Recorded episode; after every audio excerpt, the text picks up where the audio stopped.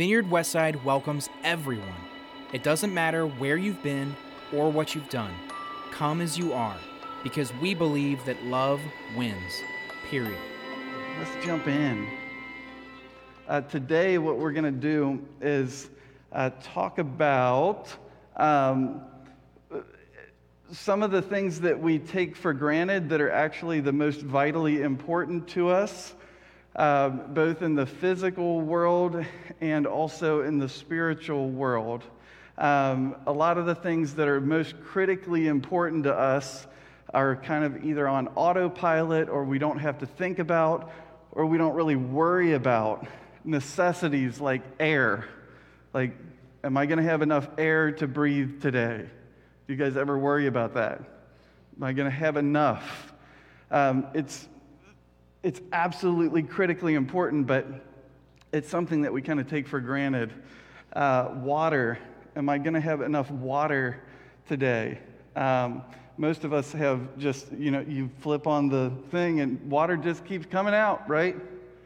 And none of us really understand how that water bill works entirely. It's just like, what, what am I paying? What do I? Anyway, my grandma, when I was growing up, had, uh, she didn't have city water even up to about five years ago. They had a cistern that was uh, off the backside of the house, up the hill. So you had to go outside of the house to go up to the cistern and this was a gigantic portion of my grandma's life. She had this long metal rod that she would open up the cistern and she would dip down into there to see how much water she had left. And she was obsessive about it, checking to see if she had enough. And it was constantly, it, it stressed her out 23 hours a day because she would have to call to have water delivered, and a truck would have to come. And if it was bad weather or what, whatever happened, the truck breaks down and you don't have water all of a sudden. It was a constant thing. And so it's something I don't worry about at all. She worried about it way more, uh, but there are places that we've traveled to where water is the number one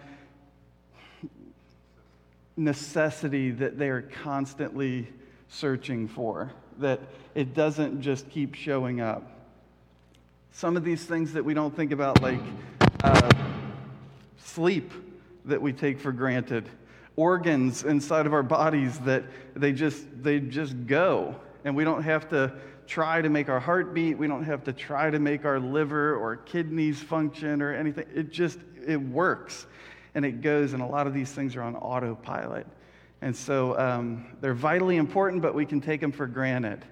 Today, I want to look at, um, from the spiritual side of things, what are some spiritual things that are critically important, spiritual necessities that we may take for granted? And on the flip side, where so many things are automated for us in the, the natural world, a lot of the things are, uh, there's still manual kickstart uh, type things in the spiritual realm where you have to you have to put effort in you have to do something so like a spiritual um, necessity might be worship or prayer or reading scripture or spending time with other believers in a church setting like this. Uh, these would be things that are, that are critically important. But the thing that um, I believe is most critically important that um, we just, it, it's most like the heartbeat, it's most like the breathing that we do. We don't think about it, and it's the most important one the act of choosing in the spiritual realm, choosing is the breathing. Choosing is the water. Choosing is the sleep. It's kind of everything rolled into one. Choosing is the most important part of any of it spiritually. The power to choose, it's our most important spiritual act. Uh, the reason for that is because we've been made to be free. We've been created to be free people, to have freedom where we're allowed to do, honestly, whatever the heck that we want to. If we want to do something illegal and get locked up and go to prison, we can. That's free will. We can, uh, you know, be good or be bad. We can be healthy or unhealthy. We can be, we, we have the power to choose. In 2 Corinthians chapter 3, it says, Now the Lord is the Spirit, and where the Spirit of the Lord is, there is freedom. This is so mission critical, important to us because it's, it's, the, uh, it's the reason why any of it means anything or works is that we are not robots who are um, programmed to do certain things. We're given free will. And so we are in this, this strange place where, where God's giving up control to us, hoping that we will choose Him, hoping that we will pick Him. He's letting us go. He's saying, I, I, can't make you love me because then it won't be real. I want you to pick me. And that's the only way that it's really true. So, anyways, when I was growing up, uh, I had um, a, an interesting grandpa named Don who uh, was retired from Otis Elevator Company and uh, he was just always up to some kind of crazy thing. Anytime that I went over to my grandparents' house, he had been working on something for like seven months um, to just for a dumb little trick or whatever it was. He, he just uh, was always doing something. But for a couple years, I would hear my grandma, uh, she would tell me about his raven, Lily, all the time um, that wait till you see his raven Lily.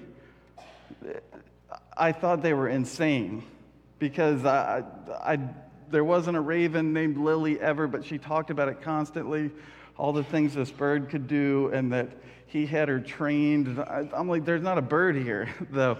Um, but one summer I spent a lot of time with those grandparents, and I was there the day when this bird came back to my grandpa this massive raven because they had um, like this solarium, all windowed uh, sitting room area that they hung out in with all kinds of plants and things. And he's just tinkering around out there, and my grandma yells like, "Lily's here!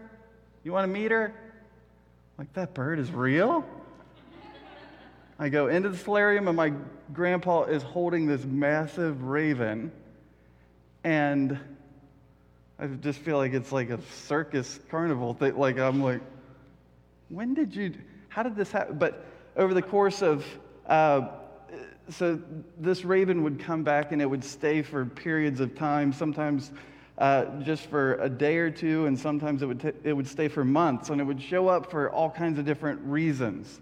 Uh, it would show up, it, sometimes it was really thin, and it would have to stay for a month, and he would fatten it up, and it would leave. Um, sometimes it came back injured, and he would, you know, get it fixed up, and it would, it would take off.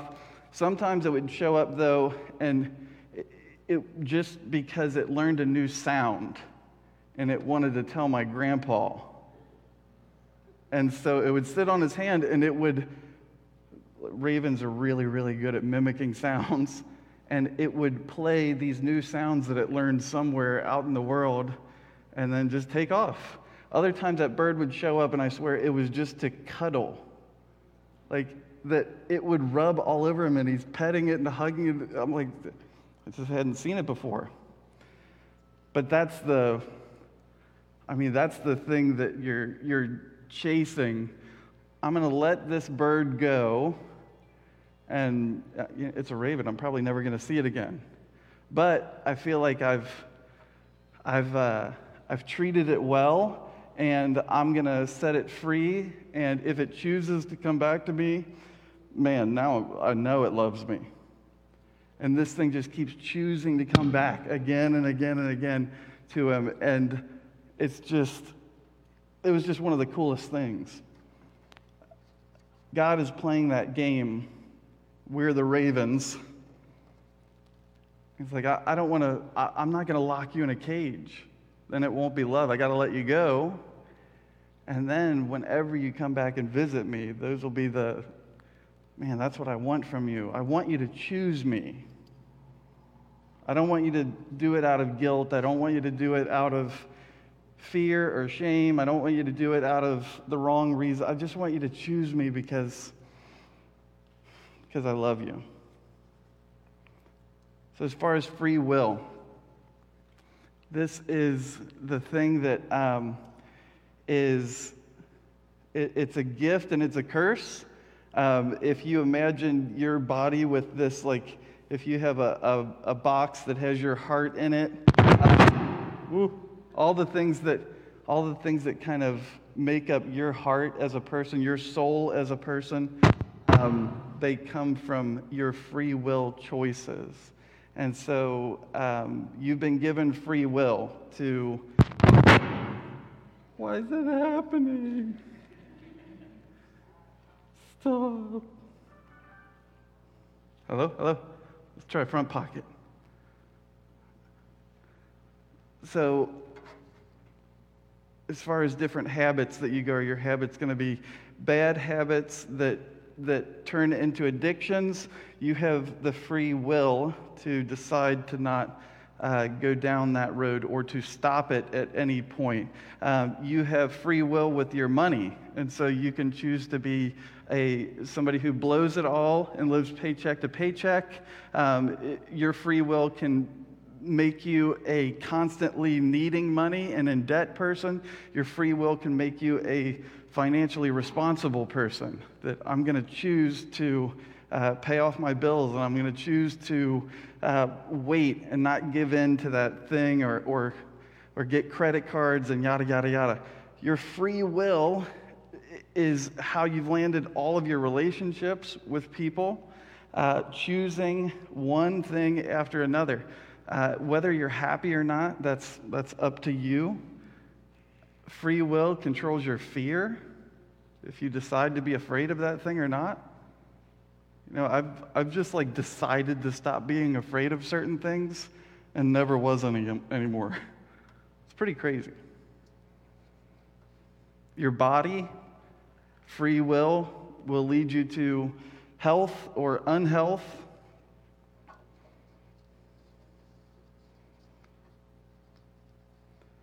But in the midst of that free will, your lousy little black heart gets in the way sometimes. Jeremiah chapter 17. It says, The heart is deceitful above all things and beyond cure. Who can understand it? I, the Lord, search the heart, I examine the mind to reward each person according to their conduct, according to what their deeds deserve. It's saying the heart is, is tricky, it's deceitful, but it's, it's tricky. If you don't believe this, um, I mean, how many of us are currently being fooled into believing that we're okay when really deep down we know we're not okay? Like your heart's like doing some tricks, like, it's fine. Or uh, you say that thing that you then regret a couple hours later and you're asking the question like why did i say that? Why did i do that? I wish i wouldn't have said that. What made me say that? Your lousy little heart did. It's not tamed.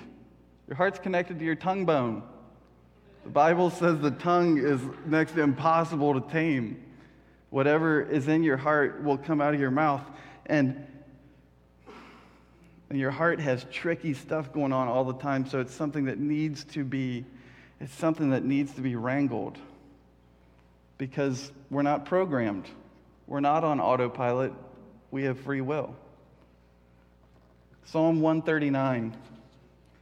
It says, You have searched me, Lord, and you know me. You know when I sit and when I rise. You perceive my thoughts from afar. You discern my going out and my lying down. You're familiar with all my ways. Before a word's on my tongue, you, Lord, know it completely. You hem me in behind and before, and you lay your hand upon me. Such knowledge is too wonderful for me, it's too lofty for me to attain. Further, He goes on to say, Search me, God, and know my heart. Test me and know my anxious thoughts. See if there's any offensive way in me, and lead me in the way of everlasting.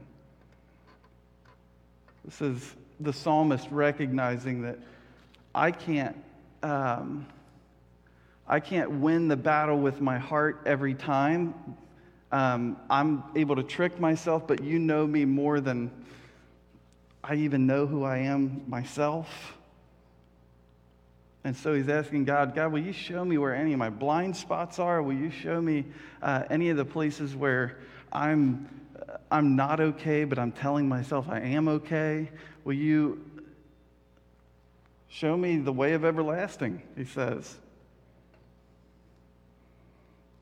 In Luke chapter 6, Jesus says, there's no good tree that bears bad fruit, nor does a bad tree bear good fruit. Each tree is recognized by its own fruit. People don't pick figs from thorn bushes or grapes from briars. A good man brings good things out of the good that's stored up in his heart, and an evil man brings evil things out of the evil that's stored up in his heart. For the mouth speaks what the heart is full of. Heart is connected to the tongue bone. And so, wherever your, wherever your heart is, that's the kind of stuff that's going to be coming out of your mouth. Um, it's a good indicator. But Deuteronomy, Deuteronomy in the Old Testament says, You have the power to choose life or death, so choose life. You have that in every possible situation. That God gives us this free will. He's absolutely obsessed with it, of making sure that you are not pressured into anything, making sure that you're free to experience everything the world has, and that you'll still run back to Him again and again, and that it's not a one time choice, that it's visiting over and over and over again and letting him know when you learned a new song. the power to choose. And God wants you to know He desperately wants you to choose Him. This is not the same thing as fate. Um, free will is kind of the opposite of fate. People will I, I, have people ask me about that. Like, what's the difference between fate and um, God's plan? What's the difference between fate and free will? Um, it, like, if you ask most people if they believe in fate, 90 something percent would say yes. It's a little awkward if you ask a woman, Do you believe in fate? Have you ever been in that situation? You're on an accidental date do you believe in fate? But fate is actually the idea that you can't control anything. Um, that fate is whatever's going to happen is going to happen. You're not able to change the outcome of anything and said, No, I do not believe in fate. Um, people who say they believe in fate, uh, I find them to still be stressed out or worried about things or afraid of things. And so um, they're lying because um, if you believe in fate, that you can't really control anything, and so why stress over it if you can't change it, you can't control it? Um, why have worries or fears if it's going to happen? It's just going to happen anyways. So you can't have you can't have both. Anyways.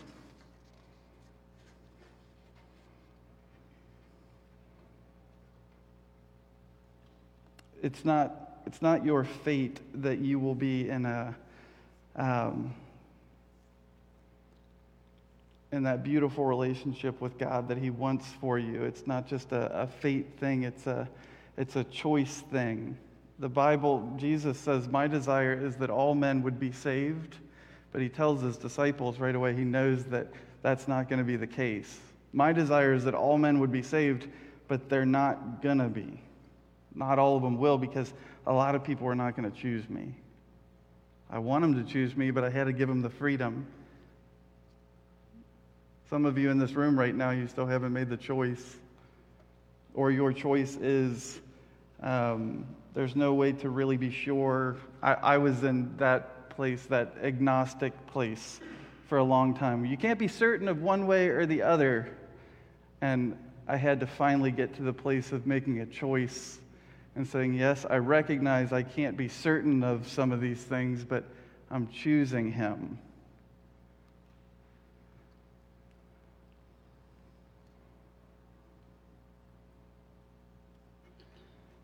He wishes that you would choose Him more and more and more.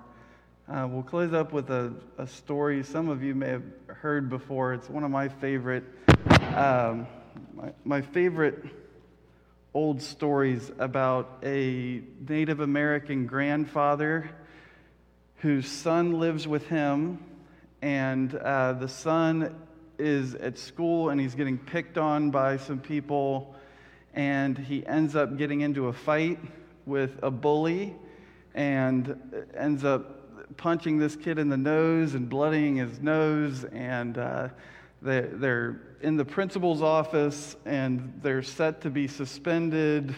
And the boy's grandfather comes to pick him up from school and ask what happened, and um, just yada, yada, yada. But the grandfather is telling uh, his grandson what he needs to understand is that inside of all of us are two wolves because the grandson said, I just couldn't control myself anymore. I just gave into it. I had to hit him. And he said, Well, why did you give into it when you knew it was wrong, when you knew you didn't? I said, I just couldn't help myself. I just, I, I just couldn't stop myself anymore, and I gave in and I punched him. Grandfather said, That's because you have two wolves that are living inside of you that are at war with one another. And these two wolves are very different. One of them is white, and he represents all that is good. He represents love and light and peace and hope and joy and goodness. And the other wolf is dark, and he represents all the things that are negative and evil and selfishness and greed and envy and anger and rage. He says, and these two wolves are at war with one another, and you have to make sure that, that, the, that the white wolf wins. And the grandson asks his grandfather, Well, how, how on earth can I make sure that, that the right wolf wins? And he says, Whichever one you feed is the one that's going to win. Whichever one you feed is the one who will win. You starve the other one, and you fatten that one up. And so, how do you, how do you feed the wolf? Anything that is love and light and joy and peace and hope and forgiveness. These are fattening up that wolf. He's going to get stronger and stronger. You're going to starve out that darker one. I'm not going to give in to the negativity. I'm not going to give into the, um, the gossip. I'm not going to give into the anger this time. I'm not going to give into, and just slowly but surely, you're starving that wolf off. And eventually he can die.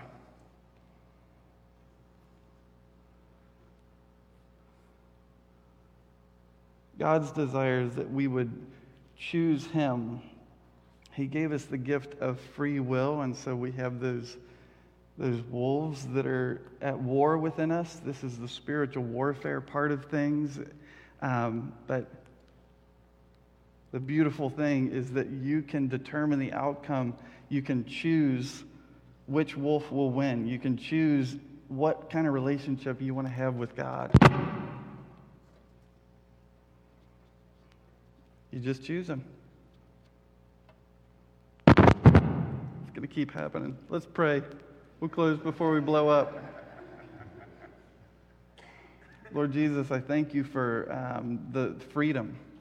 Uh, we thank you that we are your creation, but from the very beginning of it, you wanted us to be our own people, that we would be free, and that Your desire is that we would come back and we would choose you. Lord, I choose you. I choose you again, and I'm going to I'm going to choose you as many times as I can today and tomorrow. I'm going to I'm going to make more of those choices. The ones that fatten up the right wolf.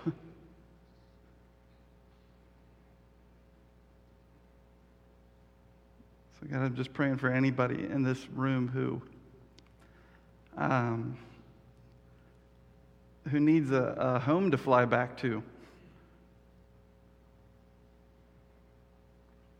They give up their pride, they give up their excuses, their, um, you know, whatever thing is holding them back, whatever uh, mask they have in place uh, to protect themselves from you, that they would just take it down and they would recognize that it's completely up to them and they would take a shot in the dark, an act of faith, and they would choose you.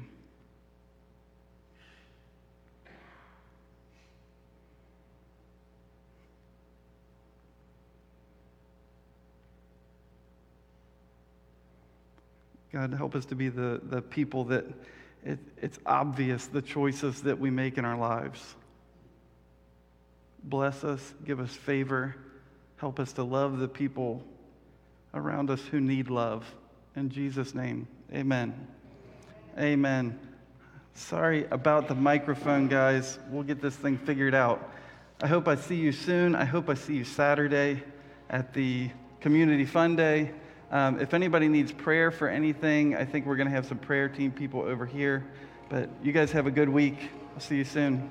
For more information about Vineyard Westside, please visit vineyardwestside.com.